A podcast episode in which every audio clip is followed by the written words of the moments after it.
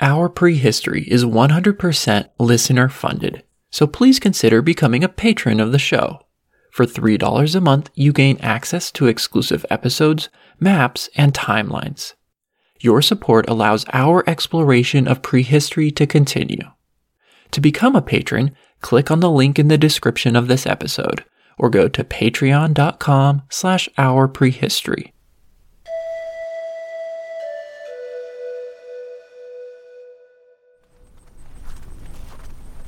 Snow stretched to the horizon in every direction.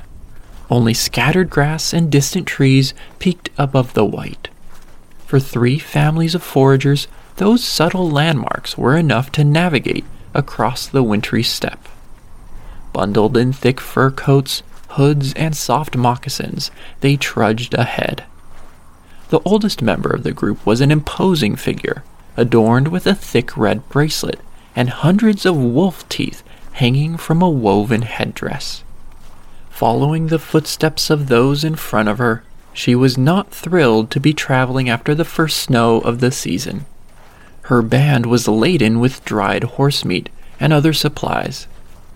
This forty-year-old peered into the distance and recognized a patch of birch trees that marked her clan's sacred river, a sight she had not seen since the spring. Guided by those trees, the band eventually reached the familiar center of their winter settlement, with a line of hearths surrounded by pit houses. Inspecting the huts and storage pits, the wizened matriarch was relieved to find their camp undisturbed. She walked to the central fire pit, closed her eyes, extended her arms to the sky, and spoke words of gratitude to the spirits. After this brief ceremony, the younger members of the band went about setting up camp, repairing old huts, and collecting firewood at the river. Taking a seat, the woman watched the action with a keen eye, noticed that many of their mammoth bone shovels had been retrieved from their stash, and made sure that two of the huts were left unoccupied, in anticipation of their kinspeople joining them for the winter. She was surprised when her granddaughter ran up to her and excitedly showed her a gray stone. The woman smiled at the girl when she recognized the wide hips and drooping breasts of a figurine, carved by her own hand. This woman lived about twenty-eight thousand years ago and was a well-respected member of a clan of the Kostenki-Avdeevo culture, occupying a tributary of the Dnieper River in southwestern Russia. Many groups of her tribe lived in settlements across the open steppe and created some of the most fascinating art of the Gravettian.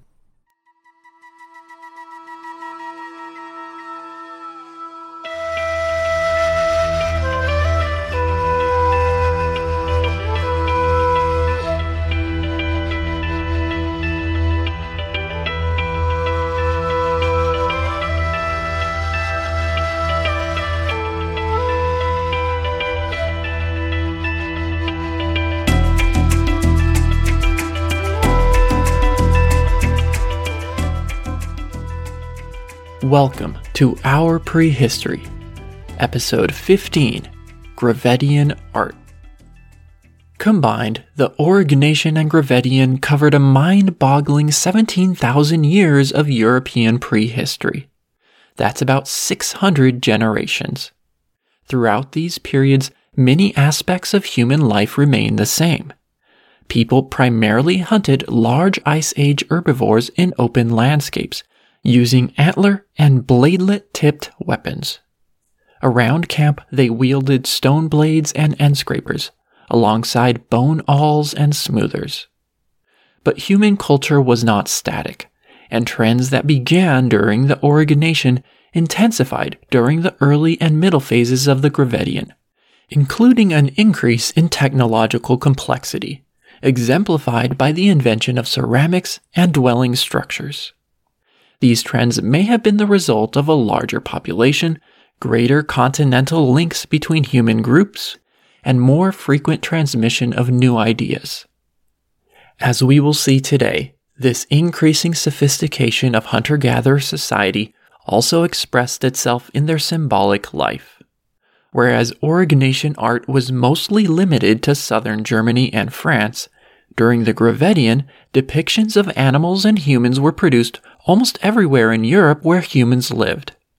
This dedication to aesthetic creation has contributed to the perception of the Gravettian as a golden age of hunter-gatherers. In today's episode, we will explore how distinct artistic styles emerged in different regions, how Gravettian art exposes shifts in worldview, and what human burials reveal about Ice Age Europeans. Gravettians decorated themselves with many of the same materials as Aurignacians had. Beads of seashells, animal teeth, and mammoth ivory were the most popular for making jewelry and embellishing their clothing.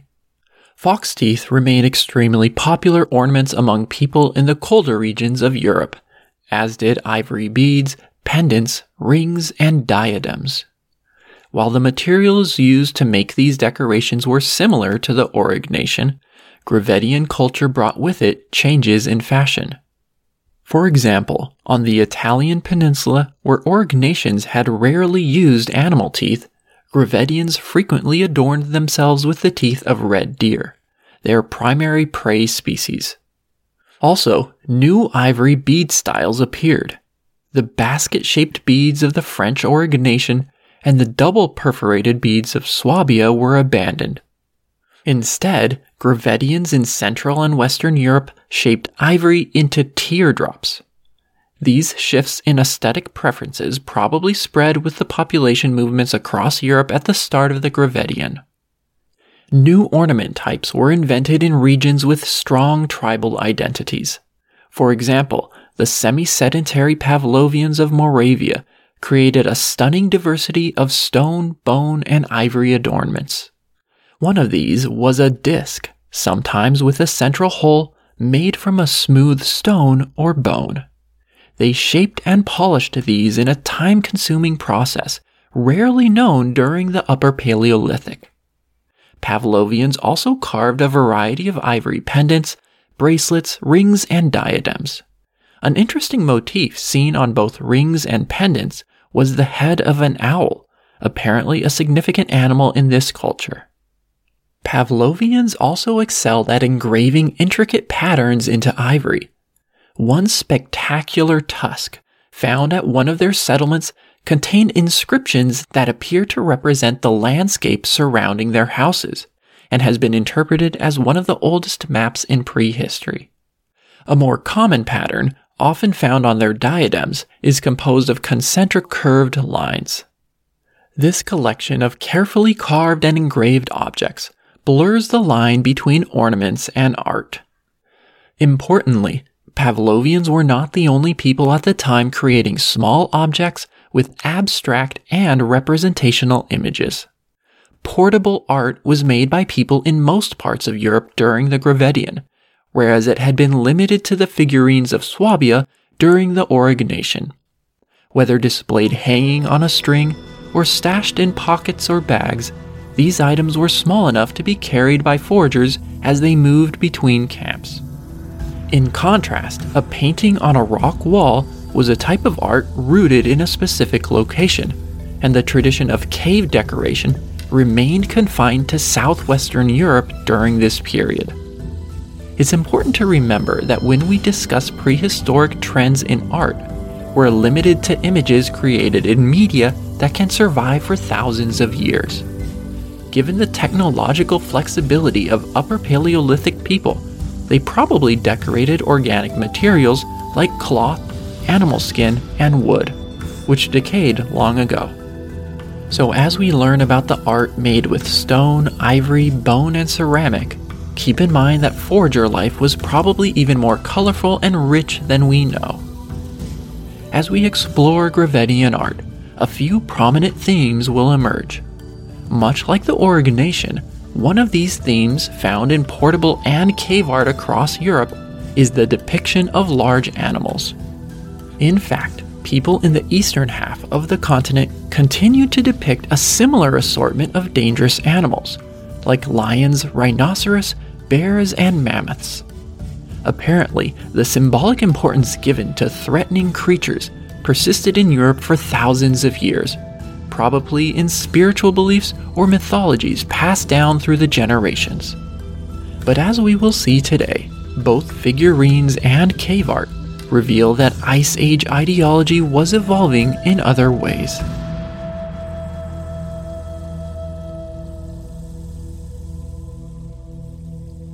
While animals were common subjects of Gravettian art, the appearance of human figures marks a contrast from the Aurignacian.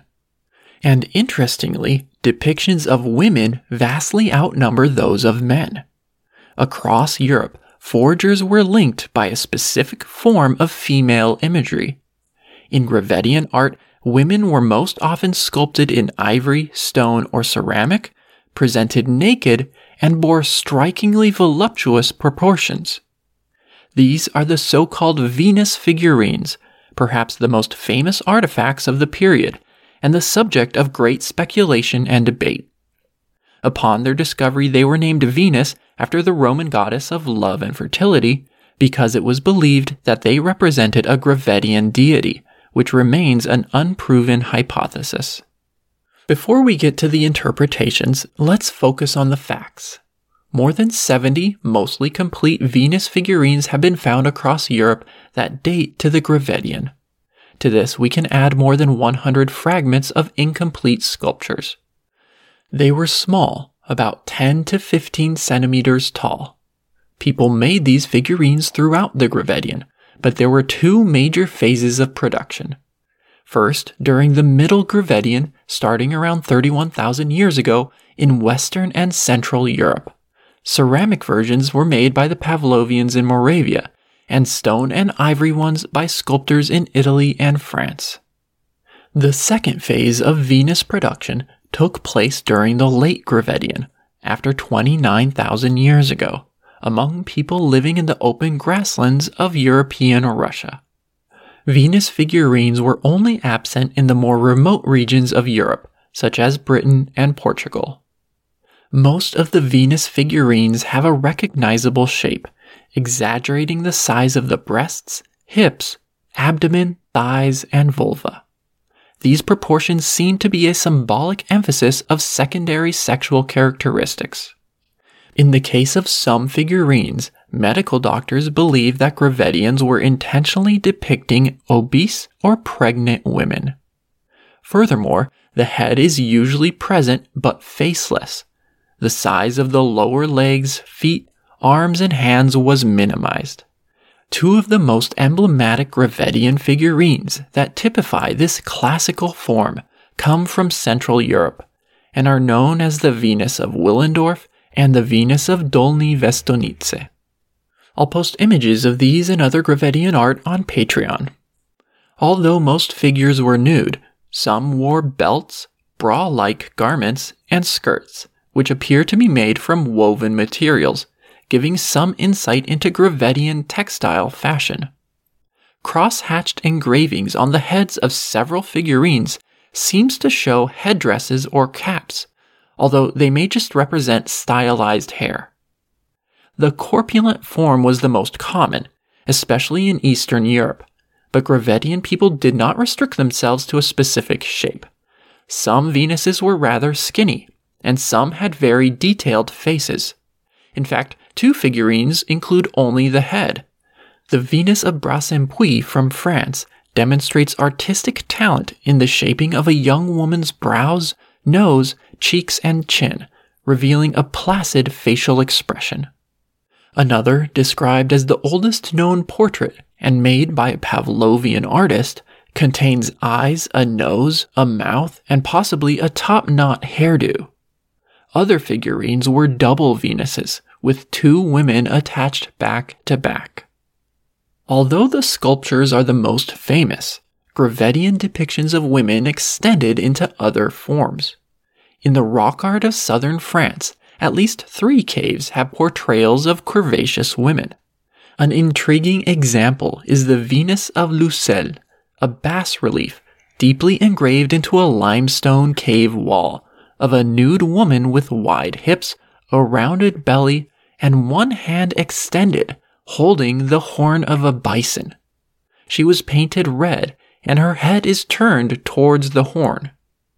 Other examples of female imagery from the Gravettian include ivory beads shaped like pairs of breasts from one Pavlovian settlement, and carvings of vulvas from Eastern Europe. The prominence of women in Gravettian art brings many questions to mind. For example, what was the symbolic significance of depicting women in the nude, and why were certain body parts emphasized? Also, why did they far outnumber images of men? Over the decades, many theories have been proposed to explain these observations. Early on, Venus figurines were imagined as items of sexual desire created by men, Ice Age erotica, if you will. Others posited that during the Gravettian, a belief in a mother goddess became widespread, which they chose to venerate with figurines. The accentuation of sexual characteristics led to the idea that this was a deity of fertility, and figurines were carried by people as good luck charms.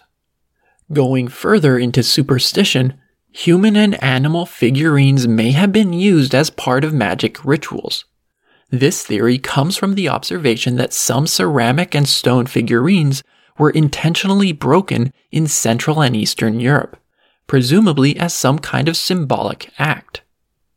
Gravettians may have ritually created and destroyed these images, in the belief that this would bring them good fortune in hunting or childbearing. More modern hypotheses emphasize the possibility that Venus figurines were primarily made by women. Support for this theory comes from the ceramics of the Pavlovian culture, in which forty-eight fingerprints of people working with the clay were preserved. The width of the furrows in fingerprints can be used to determine the age and sex of a person. These fingerprints reveal that women and children made up the vast majority of ceramic workers.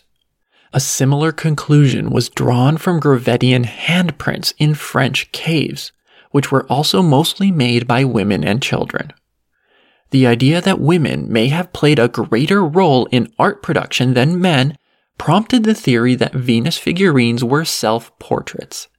The exaggeration of the hips, elongation of the breasts, minimization of the legs, and absence of a face may have been the result of a woman viewing her own body, leading to distorted proportions. Alternatively, women may have produced Venus figurines as practical items, such as toys for children or instructional tools for young women learning about changes in their body. The variation in body forms and frequency of large abdomens may have reflected different stages of the reproductive cycle. Sadly, we will probably never know what these sculptures represented. Whatever their meaning and purpose, the dramatic appearance of Venus figurines probably reflects a change in the significance given by Ice Age societies to womanhood. This discussion of the Venus figurines provides a good opportunity to think about the role of gender in Upper Paleolithic society. For example, to what degree did men and women have equal influence within the small groups in which they lived? And to what extent did men and women perform different roles in everyday forager life? The truth is that we have very little direct evidence to answer this question for the Gravettian and most other periods of prehistory. But one source of information that may provide context are observations of recent hunter-gatherer societies. These studies have shown that compared to farmers, hunter-gatherers are more egalitarian. Women have more of a say over group decisions, such as over the timing of moves between camps. Also, a woman forager is more likely to stay with her family after marriage than a farming woman, and foragers are more likely to trace their matrilineal descent than farmers. On the other hand, these same studies of recent hunter-gatherers show a strong division of labor between men and women. In general, women are the main collectors of plant food, and men are the primary hunters of large animals. That being said, women frequently hunt small animals and participate in coordinated group hunts. This division in food provisioning is nearly universal in recent forager societies, and has large implications for gender dynamics. For example, in more tropical environments where plants make up the majority of food, often up to seventy percent, women exercise greater control as the main food providers. But the reverse is true in temperate and Arctic parts of the world. Providing large amounts of food from hunting brings men prestige and status. We don't know to what degree these observations of modern hunter-gatherers apply to societies from the Upper Paleolithic. The fact that women are the main ceramic workers among Pavlovians is one of the few pieces of evidence for gendered segregation of tasks. Women may have been the main artists of the Gravettian. On the other hand, skeletons of people from the Upper Paleolithic show few differences between men and women. Leg bone strength and asymmetry between right and left arms are very similar in men and women, suggesting similar amounts of physical activity. Also, formal burials of Gravettians don't show major differences in the prestige attributed to men and women. Some archaeologists argue that a gendered division of labor first appeared during the Upper Paleolithic. This is based on the increasing technological complexity, which may have required certain members of forager bands to become craft specialists, such as ivory workers, bladelet nappers, and textile weavers. They argue that gender would have served as a natural way of dividing bands into different artisan groups. Unfortunately, determining whether a woman or a man used a stone tool or made an ivory ornament is impossible, leaving us mostly in the dark on these questions. Some experts have argued that Venus figurines depict women who held a high social status, such as shamans, based on the ceremonial nature of the garments they are shown wearing. Also, their corpulence may have been a hint at a privileged position. A forager with an active, mobile lifestyle was unlikely to reach the levels of obesity depicted in some of the figurines, unless they had preferential access to food and a lower workload. This provocative theory envisions the Gravettian as a female-dominated society, and the Venuses as depictions of their matriarchs.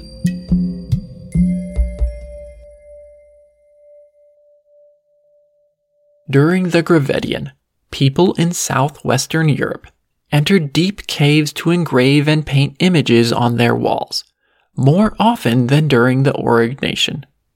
At least seventeen sites with rock art in France, Spain, Portugal, and Italy are confidently attributed to the Gravettian. It's important to keep in mind that about eighty-five percent of Paleolithic cave art in Europe has not been objectively dated, so there are probably more than seventeen sites with preserved Gravettian rock art.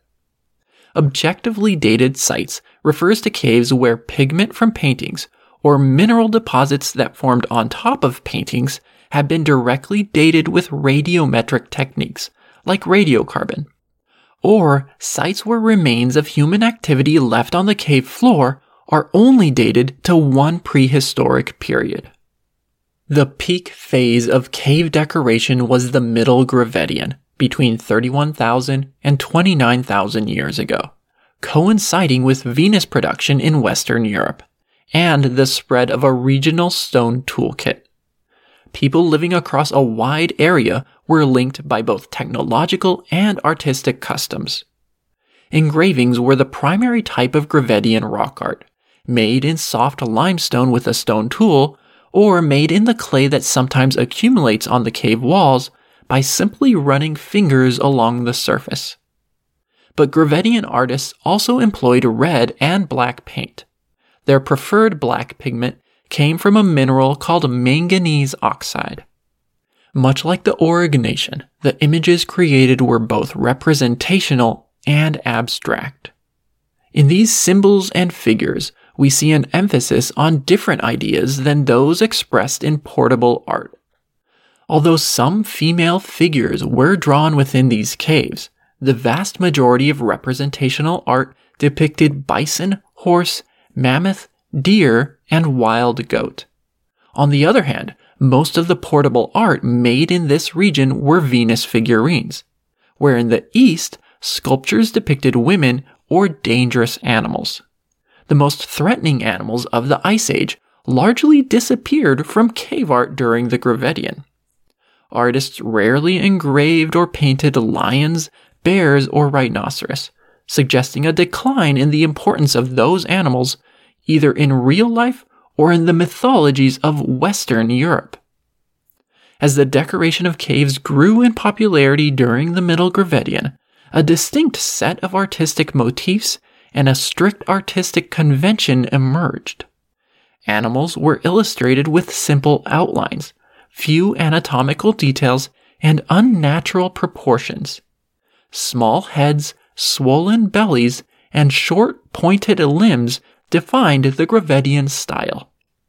Some engravings are so stylized that the species is barely recognizable.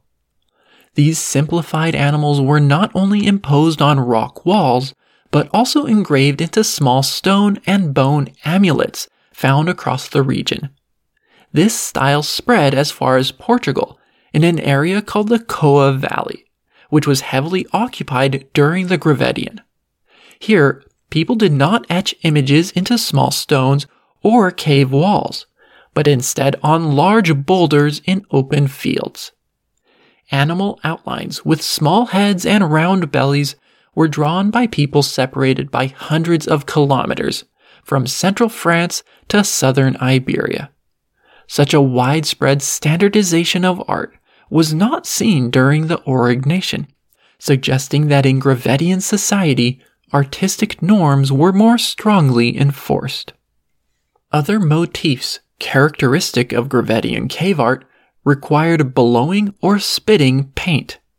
In nine Gravettian caves, this technique was used to create groups of red or black dots. Their significance, sadly, is a mystery. In five caves, the paint-blowing method was used to create hand stencils, sometimes in the hundreds and often surrounding engravings of animals. Intriguingly, many of these hands are missing fingers. Experts who have analyzed them believe that people held some of their fingers down when blowing the paint. And they did not always hold down the same fingers, creating what appear to be a variety of hand gestures. These signs must have been communicating something, and might record an ancient form of sign language. Several caves contained vast arrays of Gravettian images. For example, in the Dordogne region of central France, an area of dense human occupation during the Gravettian, the recently discovered Cussac Cave contains two hundred twenty-eight images, mostly of animals. Here, people entered with torches, walked hundreds of meters through winding passages, and engraved the crumbly reddish limestone walls. They composed dozens of panels, which include seventy-one bison, twenty-four mammoths, eighteen horses, and seven female silhouettes. Most figures are around one meter long, but in the grand panel of Cussac, the central figure is a bison that extends four meters, head to tail, and was engraved with greater detail than most. Appearing animated, it kicks its legs and extends its tongue. The prominence of bison at Cussac is shared with other Gravettian sites, suggesting that people in this region held this bulky horned creature in high regard. Interestingly, bison were often engraved next to horses, suggesting some association between this pair, perhaps within their mythology. In addition, a common motif seen at Cussac and other caves is called fluting or macaroni, and was the result of a person running four fingers through soft clay in meandering twists and turns. One of the most famous works of art from the Gravettian is the spotted horse panel from Pech Merle Cave. On this wall, two horses painted in black have typical Gravettian small heads and legs, and are surrounded by hand stencils. But unlike other horses, they were drawn with dark manes and spots across their whole body. For a long time, it was thought that this spotted design was simply an artistic choice, but a recent analysis of D N A extracted from the bones of wild horses that lived in Western Europe during the Upper Paleolithic, shows that some of them had genes for spots that today are found in some domesticated horses.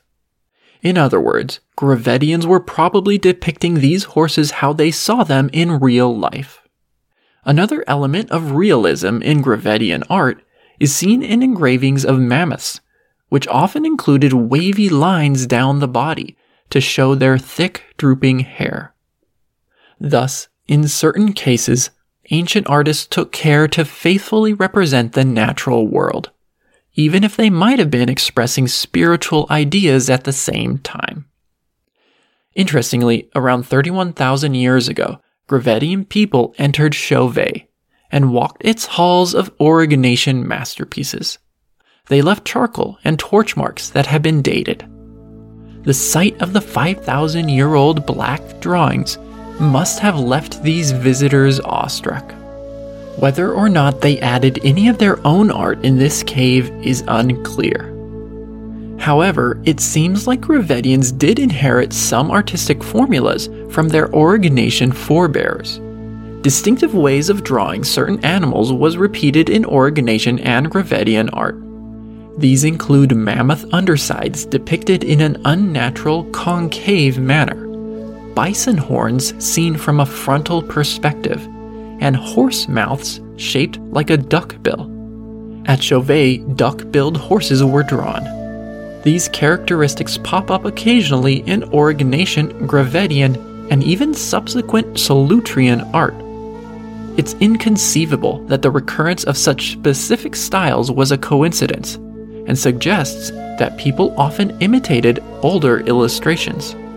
Although none of the Gravettian art matches the realism and compositional complexity of the charcoal paintings of Chauvet, the number of decorated caves with hundreds of Gravettian drawings indicates that these were important sites within this culture.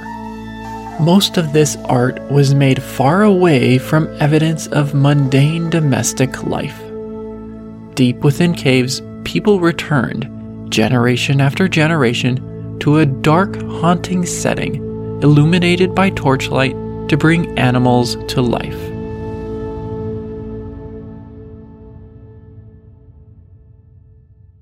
Engraving animals on cave walls was an important practice for people in southwestern Europe, but only three Gravettian customs that we know about link the whole continent. Two of these we've already talked about: napping backed bladelets and sculpting Venus figurines. The third widespread tradition that differentiates this period from the preceding Aurignacian is the burial of their dead. Across Europe during the Gravettian, the deceased were sometimes laid to rest in graves along with valuable objects. Only one human burial has been discovered that dates to the Aurignacian, and it comes from the very end of that period, whereas more than thirty intentionally buried Gravettians have been found. We don't know what Gravettian people did with the bodies of their loved ones, but it seems that burial was not part of their culture. They may have practiced other mortuary rituals for which we have not found evidence. For the sake of hygiene, they could have simply deposited the bodies away from camp. The Gravettian burial custom appeared as the number of people in Europe was increasing, and as foragers were spending longer portions of the year at single camps, as seen in Pavlovian settlements. These trends may have led to a greater identification of groups with defined territories, prompting them to inter their loved ones in locations they viewed as their home.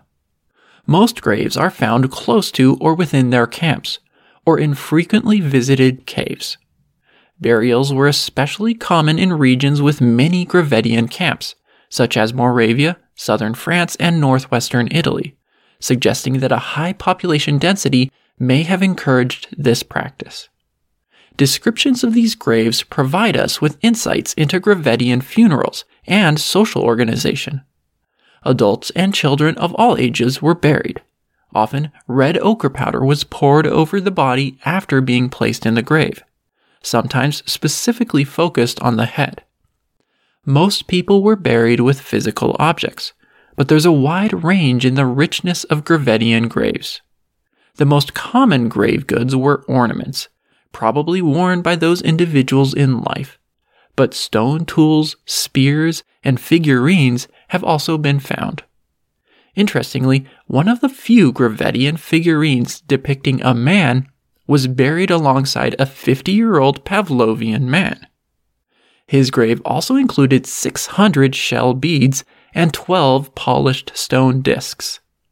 Some Pavlovian graves were covered by mammoth bones and stone slabs. Again, men and women were buried in similar numbers and with similar quantities of grave goods, reinforcing the idea of relative gender equality in this society. Gravettian graves with ornaments provide some of the earliest insights into how jewelry was worn. Some were clearly necklaces placed on the deceased's chest. In other cases, ivory beads and shells appear to have been part of elaborate headdresses. This seems to corroborate the cross-hatched designs on the heads of Venus figurines. One especially rich Gravettian burial was discovered at Arene Candide in northern Italy, where a teenage male was buried with hundreds of shells, deer canines, ivory pendants, engraved rods of antler, and a large stone blade in his right hand. This individual has been nicknamed the Young Prince. Also in northern Italy, a thirty-seven-year-old woman was buried laying on her side with her knees bent, wearing a cap decorated with hundreds of shells and deer teeth, covered in red ochre, and accompanied by a pointed bone tool. Finally, perhaps the most spectacular of all Gravettian burials was discovered at Sungir, Russia. This was a double burial of a twelve-year-old boy and ten-year-old girl, along with thousands of ivory beads, red ochre, hundreds of fox teeth, animal figurines, and ivory spears.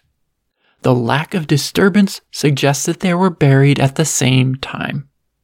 The study of Gravettian burials has led to the idea that a social hierarchy had emerged, in which certain people possessed greater status than others. Some graves contained a few simple objects, whereas others had diverse assortments of possessions, including hundreds of beads. Gravettians buried with many symbolic objects, but without weapons or tools, have been interpreted as shamans, who hold an important role as spiritual leaders. Notably, elaborate child burials indicate that some families enjoyed a privileged status, since such young individuals were unlikely to have earned the level of prestige revealed in their grave goods. Social distinctions in Gravettian society may be related to the appearance of semi-sedentism. It's well established that fully sedentary hunter-gatherers tend to develop strong social hierarchies, as a small number of tribal chiefs gain control over concentrated food resources. It would be an exaggeration to say that Gravettian society was close to full sedentism, or a strict class division. But it's interesting that some degree of these two phenomena coincided around thirty thousand years ago. A unique mortuary ritual was followed in southern France, where bodies of the deceased were deposited inside caves above ground, instead of buried. One famous example of this was discovered in the mid eighteen hundreds at the Cro-Magnon rock shelter. At the time, this skeleton was recognized as a member of our species, who lived in the deep past, and contributed to the understanding that human history in Europe extended back many thousands of years. The term Cro-Magnon has come to be used as a general term for Upper Paleolithic humans. Some of the caves where bodies were deposited were the same ones that contained large amounts of wallard, reinforcing the symbolic significance of caves as sanctuaries for the Gravettians of southern France. Along with burying bodies underground and depositing them in caves, Gravettian graves reveal some macabre rituals. Many of these skeletons are missing body parts, including the skull, arms, and legs. It's believed that this pattern was the result of a practice called secondary burial, in which after the body has decomposed, people returned to the original grave and removed some of the bones to be kept or buried in other locations. As we will see in future episodes, secondary burial is surprisingly common throughout prehistory, and may have been a way for nomadic people to keep a piece of their ancestors with them. Even more grisly is the discovery of cut marks on the bones of six individuals buried in France that was consistent with scalping and the removal of the hands. The presence of red ochre suggests to archaeologists who studied these bones that this dismembering was part of a mortuary ceremony and not cannibalism. Finally, at one Pavlovian settlement, people removed the teeth of the deceased and converted them into beads by drilling holes through them. Human tooth ornaments were also found at one French Aurignacian site. These customs may seem gross to our modern sensibilities, or even disrespectful to the dead, but the frequency of these types of practices suggests that they were a way of honoring those who had passed away.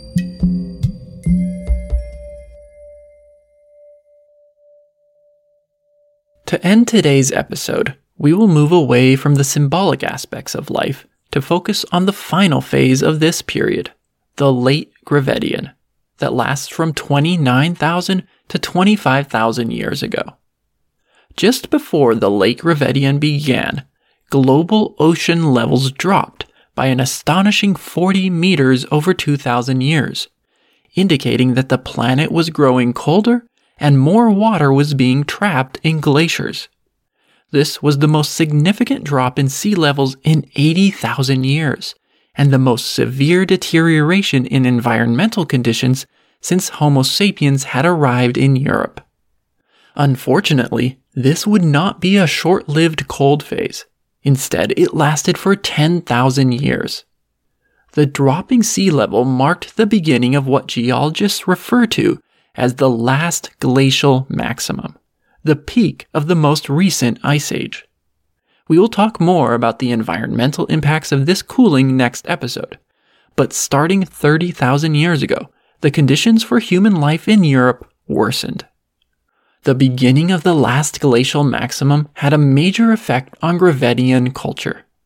Shifts in stone tool types occurred all across the continent. Around twenty-nine thousand years ago, Pavlovian settlements disintegrated, and the peak of artistic production in Western Europe ended. Northwest Europe was entirely abandoned, from Britain to southern Germany. No late Gravettian camps have been discovered in Swabia, once a cultural hotspot. The absence of people along the upper Danube River severed a major corridor of communication between Eastern and Western Europe, which had been critical for the spread of Gravettian people and ideas. A breakdown in trading networks is seen in the decline of high-quality stone found far away from its source. Based on the number of archaeological sites, the human population of Europe declined by sixty percent from the Middle to Late Gravettian. This was a catastrophic time, during which many people probably starved in lands that failed to provide food. What follows this decline is still considered to be part of the Gravettian, because most people in Europe continued to make backed bladelets. But as Arctic conditions encompassed more of northern Europe, the survivors had to adapt. Some groups embraced a simpler life. Crafts that had flourished during the Golden Age of the Middle Gravettian became less common. Less rigorous standards were applied to the making of stone tools. However, the trend towards cultural simplification was not universal. Simultaneous with the dire situation in Western Europe, human groups thrived in the flatlands east of the Carpathian Mountains. In Romania, Ukraine, and Western Russia, there is actually an increase in the human population during the Late Gravettian, possibly due to the migration of refugees from other regions. These people made camps along the major rivers running through the open steppe, such as the Dniester and Don. Among these groups, a fascinating new variant of the Gravettian emerged, which archaeologists refer to as the Kostenki-Avdeevo culture. These people survived severe winters by hunting reindeer, horse, bison, and perhaps mammoth, with extremely long ivory points. They made specialized cold weather clothing using bone needles. The importance of these tiny tools in this culture is revealed in small bone cases believed to be designed to hold and protect needles. Several obvious links existed between the Kostenki-Avdeevo and Central Europe. This cultural similarity is best demonstrated by the spread of a type of stone tool called a shouldered point during the late Gravettian. Rather large, more than ten centimeters long, stone knappers used the backing technique to create a so-called shoulder on these points. This looks as though a rounded piece was removed from one side of the base. Presumably, this shoulder was associated with a new method in which tool makers attached the stone point to a handle. Shoulder points were components of knives and hunting weapons. They were made by people from Moravia in the west to the Don River in the east. These tools did not appear in Western or Southern Europe, revealing a growing cultural divide within the continent. The Kostenki-Avdeevoans of Eastern Europe lived in many ways like Pavlovians, whose culture had already collapsed more than one thousand kilometers to the west. For example, they often established settlements near large deposits of mammoth bones and built houses with them. Their dwellings were generally circular and partly sunken into the ground. They dug storage pits with shovels and picks made from mammoth bones and tusks. The structures at these camps suggest that they were occupied for several months at a time. Some of the larger Kostenki-Avdeevan settlements were organized according to a standard layout, with a line of ten hearths built in the middle of a centralized camp area, about thirty meters long and seemingly designed to accommodate dozens of people. On the periphery of this shared space, circular houses and storage pits were placed. Kostenki-Avdeevan settlements that have been found are full of cultural debris, including food remains, stone tools, an impressive array of bone tools, and diverse symbolic objects. They produced many small sculptures, both of women and animals, from stone and ivory. In fact, the largest known collection of Venus figurines, dating to the Gravettian, comes from Eastern Europe. Strong cultural norms are evident in the consistently broad hips and protruding bellies of the Venuses, which were the most uniformly shaped in Europe. Besides figurines, Kostenki-Avdeevoans are distinguished for the degree to which they decorated their bone and ivory tools in both geometric designs and animal-like shapes. These engravings covered their shovels, picks, awls, smoothers, and needle cases, and repeated motifs include zigzagging lines, herringbone patterns, and triangular notches. The handles of their bone tools were sometimes carved to resemble animals, including owl-like creatures. They made similar ivory diadems and bracelets as the Pavlovians had, and engraved them with their own distinctive designs.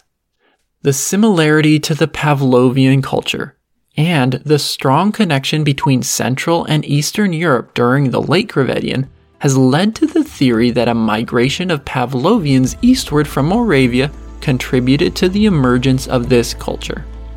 Support for this hypothesis comes from the appearance of Carpathian obsidian in the eastern steppes, about seven hundred kilometers from its source, suggesting a long-distance east-west movement of people. Ultimately, the Kostenki-Avdeevo represents an evolution of Gravettian culture, maintaining many of its more complex elements, including structured settlements and a rich artistic tradition. This transformation is the last of many that we have seen in our study of the first seventeen thousand years of the Upper Paleolithic. The Aurignacian and Gravettian reveal that even deep in our species' past, human cultures continually reshaped themselves into unique expressions. The Gravettian period of European prehistory would come to an end between twenty-six thousand and twenty-five thousand years ago. The world would continue to get colder, and as people clung to survival, new forager customs would arise. The peak of the last ice age was about to permanently alter the cultural landscape of the continent.